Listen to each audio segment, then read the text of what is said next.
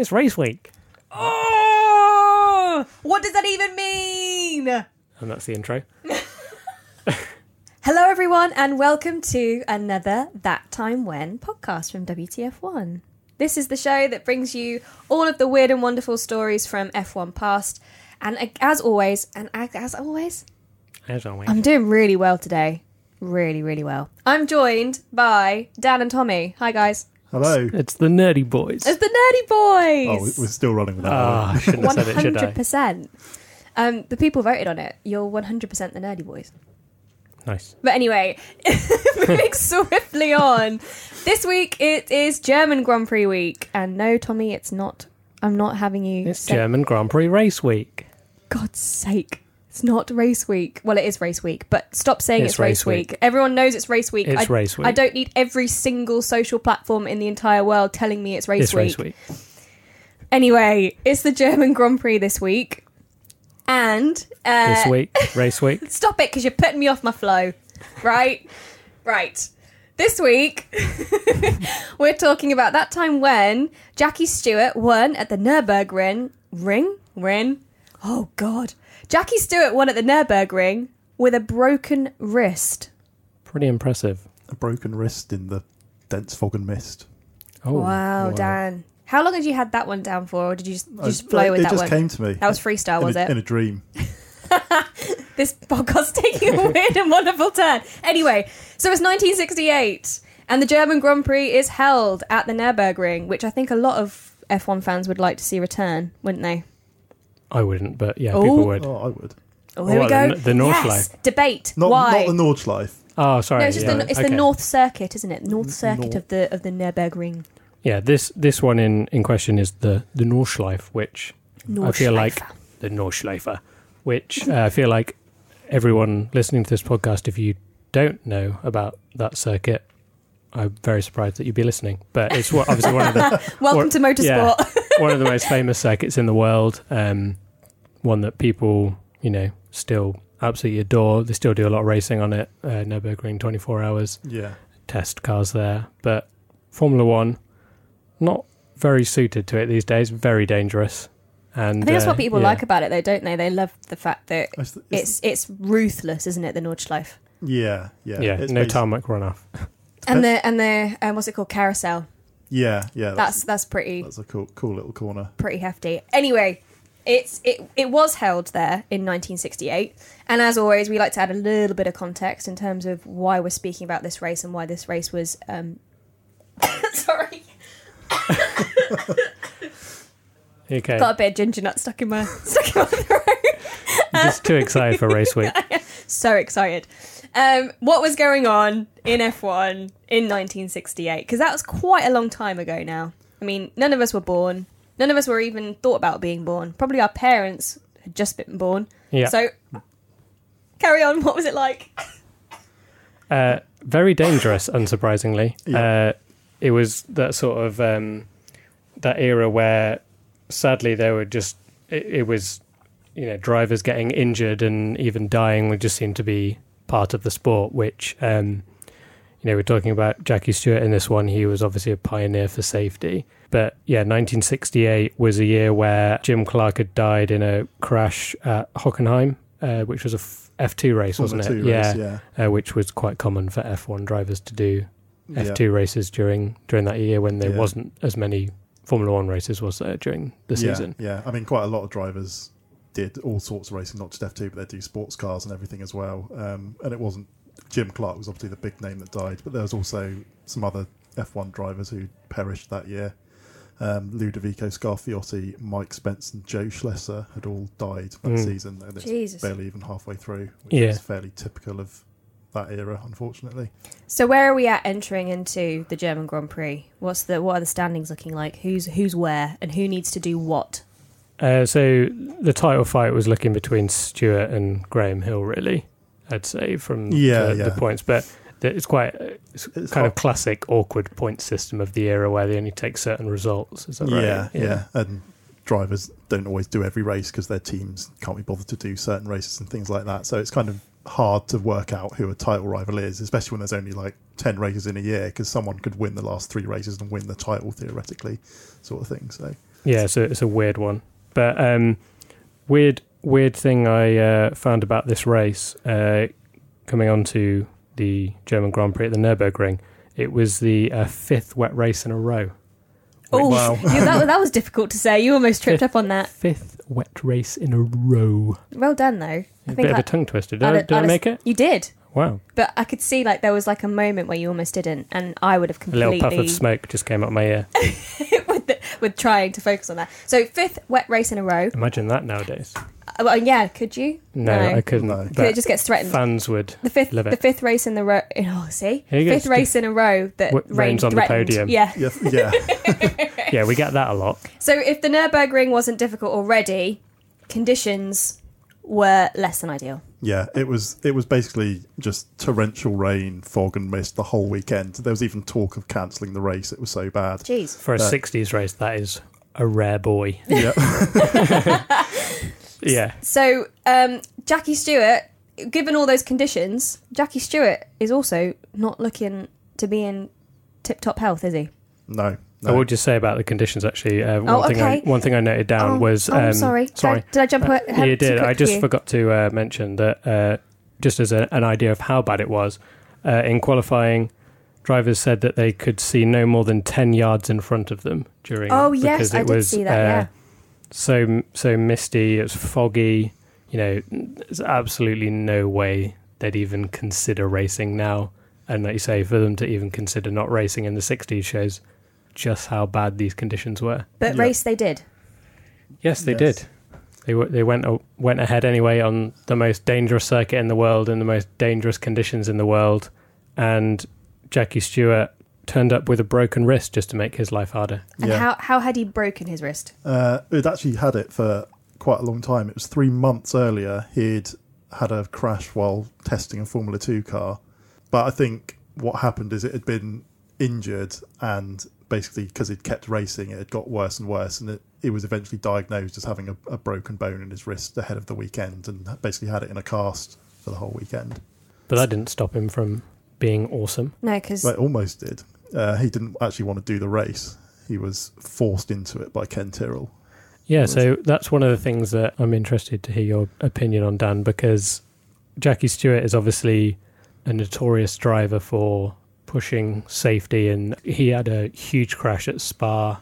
Was that two years earlier? Yeah, uh, nearly killed him, and you know it changed his whole approach to Formula One. And he, you know, he was a he he really pushed safety in Formula One and wanted people to, to essentially stop dying and getting injured every single race. You know, his friends and colleagues were dying in almost every single weekend. yeah. Um, and it is a bit of a strange one that Jackie Stewart, as such a safety pioneer, would even consider racing in this. Yeah, well, um, well, that yeah, that's like I said. He he didn't want to do the race, but Ken Tyrrell said, uh, basically, you know, we're here as a race team. You're getting in that car and you're doing the race, um, which is something that Tyrrell apparently later said he regretted saying, and that he was just basically hoping every lap that his driver wouldn't die because he realised he'd been quite pushy. But as for the whole safety thing, can I come back to that at the end because I've got that as part of my conclusion for the race. Oh, and we have to follow a certain order in this we have podcast. a pattern, Tommy. Yes, we'll stick okay. to it. okay. Stop you got mad at me for jumping the gun, so Oh, sorry. yeah, sorry, sorry. Eh? Sorry. Okay, so anyway, he started sixth, right? So hadn't qualified particularly brilliantly. No, back in uh, Ickx was on pole. Yeah, I think Stewart's time was like 40 seconds slower because that's just how conditions were so bad then that I don't think anyone particularly cared about going quickly and qualifying. They just wanted to be alive, sort of thing. Um, yeah, plus yeah, like I was saying about qualifying, just such poor conditions. Yeah. But yeah, he um, he got into the lead on the first lap Uh, from sixth. it, yeah, it's, he, he basically went from sixth to third at the start. He was running behind uh, Graham Hill, he was leading, and then Chris Amon. And the spray was so bad uh, that Stewart, after the race, said that he, or later in his career, said that was he'd never been more frightened in a racing car because he literally couldn't see anything at all. How um, how on earth do you drive when you can't see Uh, anything I at those speeds? Um, but he he got past Amon reasonably quickly, and then he followed Hill for most of the rest of the first lap. And then at the Nordschleife, there's a corner called it's called or referred to as the mini carousel, yeah, Um, yeah. There's, it's 'cause there's- basically- Two, aren't there? there's two. So if you know the Nordschleife, you've got the massive long straight, the Döttinger Höhe, um, I think it's called, um, and it's basically that's at the end of the lap, and then it's the start finish line, and the um, the mini carousel is the penultimate corner before that long straight. So it's right at the end of the lap. yeah, Um, Stewart got ahead of Hill there, and then by the time he reached the finish line, he was in the lead by nine seconds in basically like three or four corners. Because Graham Hill was so shocked by the spray, which he hadn't realised because he'd been in the lead, been in the lead. Yeah, that he just basically slowed right down. yeah. um, it's incredible. He was Can't blame him though, really. Can No, you? no, No. no. and as as is the case when you've got a clear track in front of you, and we say clear very loosely because obviously you still can't see that much anyway because the conditions were so poor.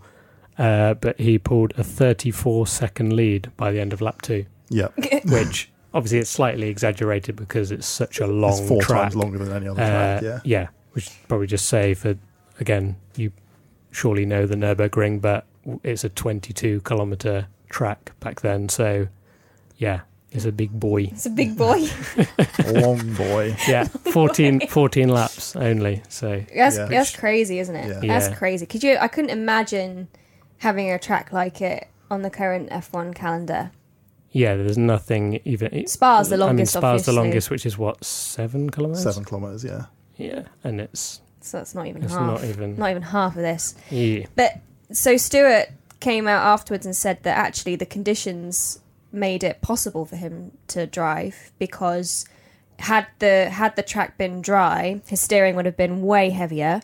And he reckoned he wouldn't have been able to manage the car at all. He thought he'd be in too much pain. But because the track was slippery and his steering was lightened, it actually alleviated some of the pain. I mean, not completely, obviously. You're still driving an F1 car at 100 odd miles an hour around the Nürburgring with a broken wrist, but it did help. The conditions actually helped him, which is Yeah. kind of weird to think about. yeah, yeah. I mean, the Nordschleife is an incredibly physically demanding track as well, especially back then. So for it to rain was kind of almost not negated, but basically made his broken wrist less of an issue. Yeah, and he, th- now everyone says that it was his greatest win ever. yeah. So he won by four minutes. So yeah, I mean, we were talking on the previous that time when podcast British Grand Prix edition.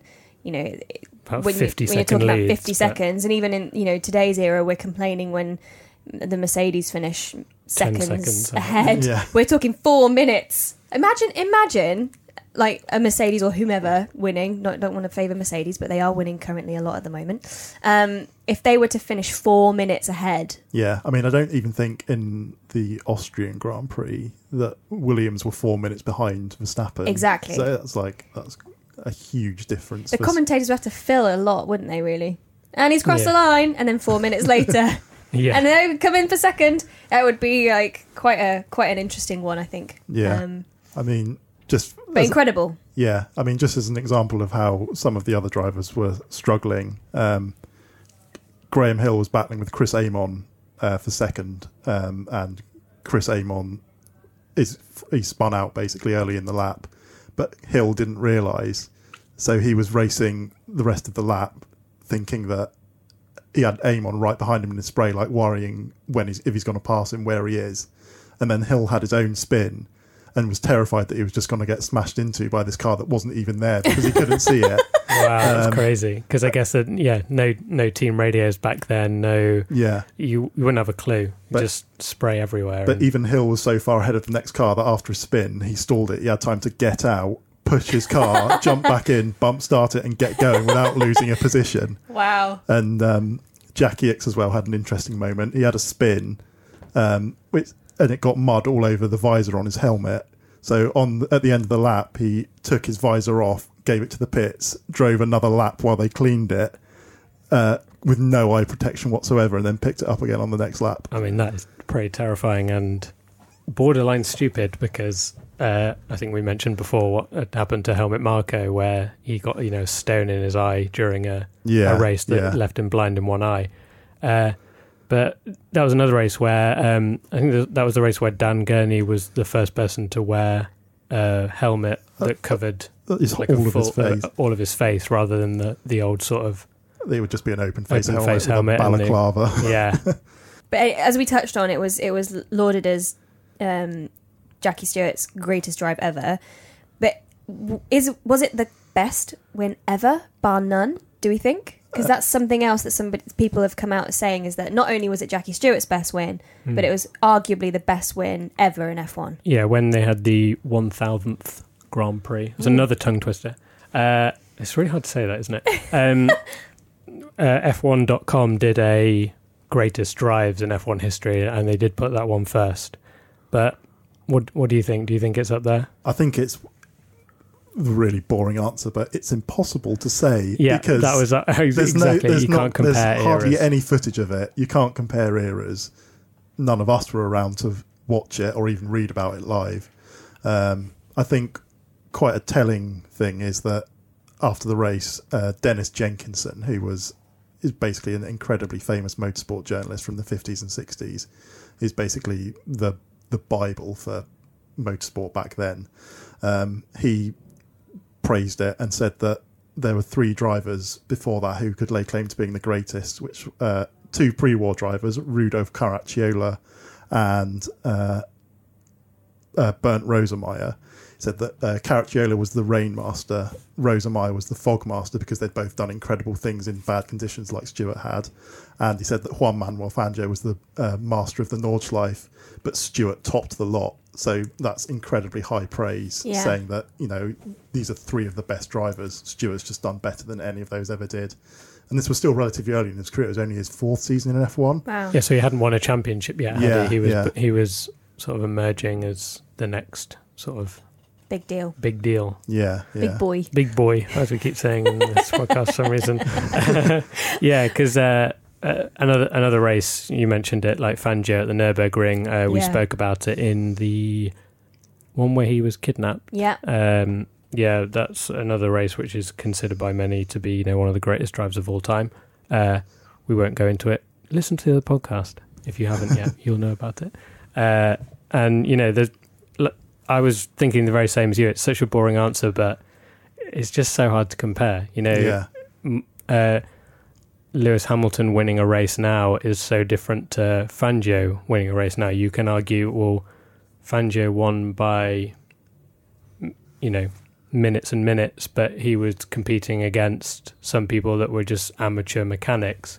But Then you'd argue that he didn't have power steering and, you know, the cars were harder to drive and you had to wrestle them. But then Fangio wouldn't have been able to drive the cars on the the limit. It's just every era is just too different Yeah. to compare. But I think it's I think it's wise to have kind of greats of different eras because yeah, yeah, definitely. as you've just pointed out, F1 is such such a sport. It evolves so much, Yeah. and there are so many variables um, at play that it, it's it is impossible to compare. I think, and but I do think that you'll always have kind of standout people from each era that kind of define that era in terms of who mastered it. Um, yeah, I think a lot of a lot of drives, if you consider the best drives ever, a lot of them always come down to wet races. So yeah, Yeah. funny that isn't it? But I guess it is because that.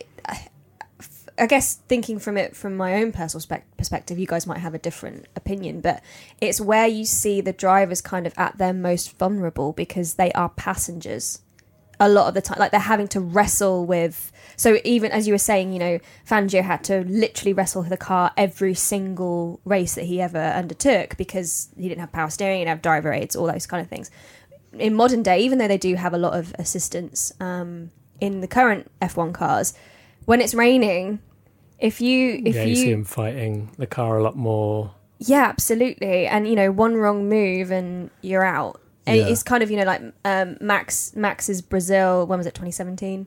Yeah, it's a, it's a chance for a, a, a driver. It sort of levels the playing field a little bit. And there's been a lot of drives where someone can stand out in the wet above other drivers. So, you know, Senna, when he was in that Toleman in 84 at Monaco, Yeah. he, you know, he, yeah, he did a few things that year, but that was his chance to prove himself. I think it's easier to understand the margins as well. I mean, in the dry, someone being two tenths faster than someone else can isn't like an incredible achievement considering Yeah. the standard.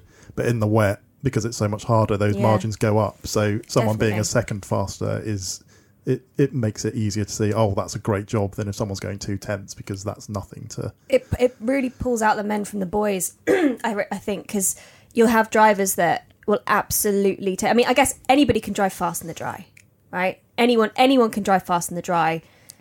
right, Raikkonen? Sorry, I had to say it.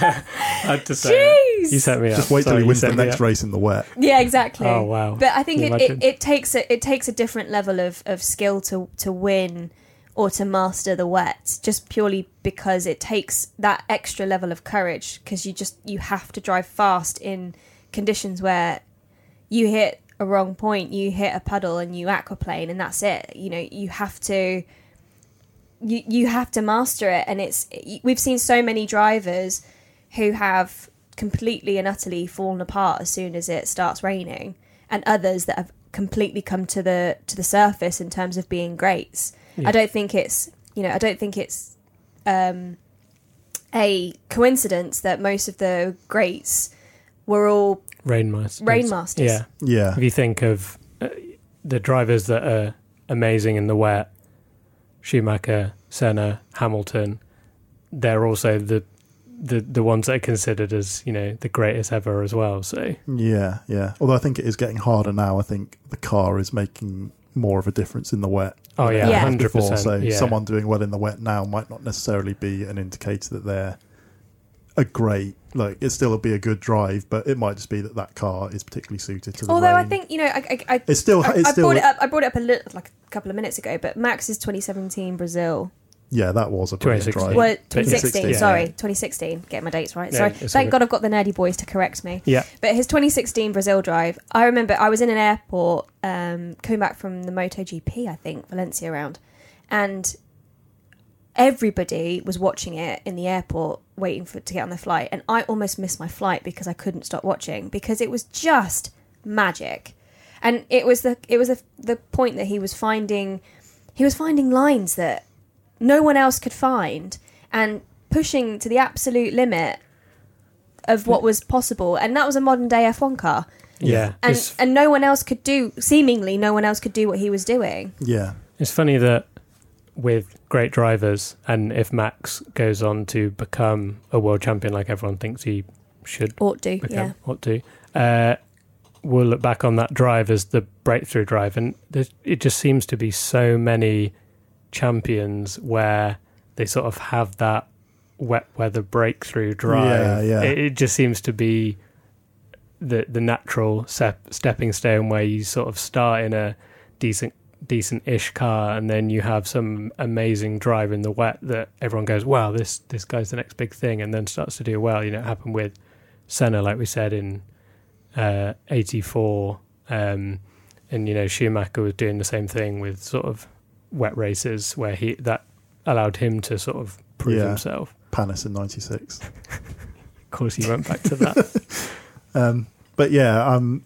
I'll go back to that thing you made, that point you made about Jackie Stewart. oh finally earlier. we can Oh, round yeah. back We'll up we'll, uh, we'll go round back to that. we went on a tangent dan's bringing us back into we, we're going to into uh, the subject matter at hand So yeah, basically, as you mentioned, Stewart had a terrible crash in 1968, where he's basically left trapped in the car. He had to rely on Graham Hill going and finding a toolbox from a local farmer to undo the steering wheel and get him cut out him of out the the car. car yeah And it was basically at that point that Stewart realised that things needed to change, and he was heavily criticised for it. He was saying that things needed to be safer, cars needed to be safer, tracks needed to have more barriers and runoff area, because it was still seen then as F1 is dangerous.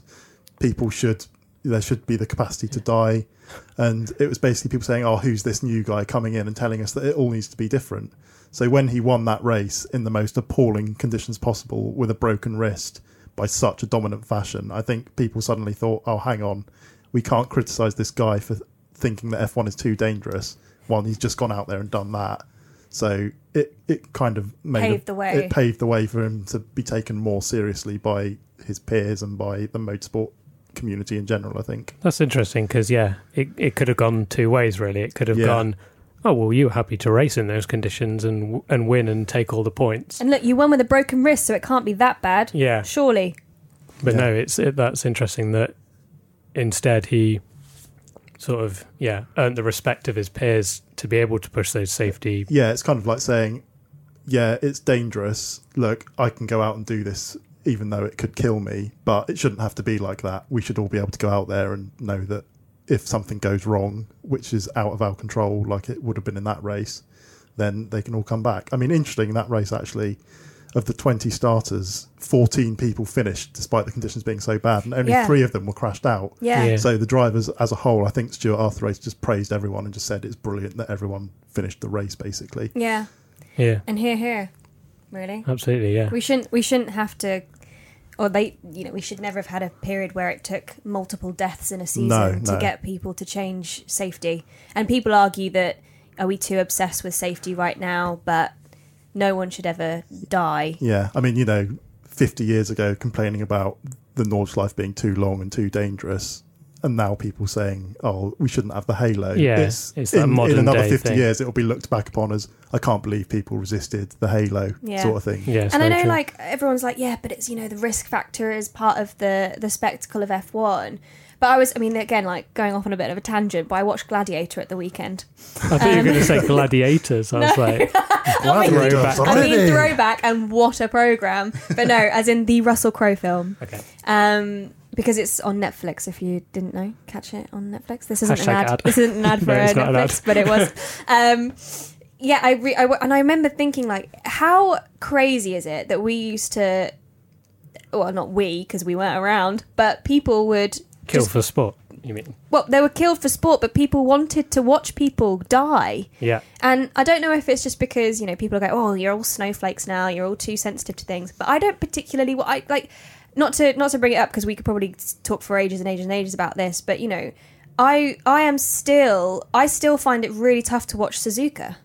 Yeah. I still find it Yeah. really really tough to watch Suzuka after what happened to Jules, and it it get it really gets to me, and I can't imagine that you know any of us really as F1 fans would ever want to see that ever happen again. So Yeah, exactly. what the hell is is the problem Yeah. with trying to make it safe? If you're ruining racing, um, again, not to go off on too much of a tangent because I think we probably could, uh, in terms of like the rules and regulations, I think anything that keeps our drivers safe but allows them to show what ultimate skill they have um, when on on track in winning races, then what the hell's the what the hell's the matter with that? Yeah, Yeah. And on that note, well done, Jackie Stewart. we should Stewart. probably yeah, well done, Jackie Stewart, for paving the way his for legacy- safety. It's kind of his That's Thanks legacy. probably why I'd argue that he's the greatest driver of all time, but that's a story for Oh. another Oh, really? day. We'll have that to come back when to that, Dan Dan. dropped the bombshell of Jackie Stewart's the greatest driver of all time at the end of that time when. And on that note, thank you ever so much for listening. Um, as always, please do send us any story ideas that you've got, any weird and wonderful stories that you've heard of F1 that we've not covered yet. Um, you can send that to us on Twitter using the hashtag WTF1 podcast, or you can slide into the old DMs on Twitter or Instagram and let us know what you would like us to cover in a future episode. As always, please do give us a rating on whatever podcast platform you're currently listening to this on. It really helps us know that we're doing a good job and we're giving you the content that you want to hear, and also helps other F1 fans discover this podcast so that we can share some more weird and wonderful stories in the world of F1 because they are there are some right corkers that we haven't even touched on yet. So make sure you're subscribed as well to this podcast if you're not already because we will be bringing tons more content to you every single week, including our race review uh, podcasts that come out after every Grand Prix weekend. So on race week. on ra- I'm so gonna kill you. That was a good, r- nicely rounded from race week to race week. Yep.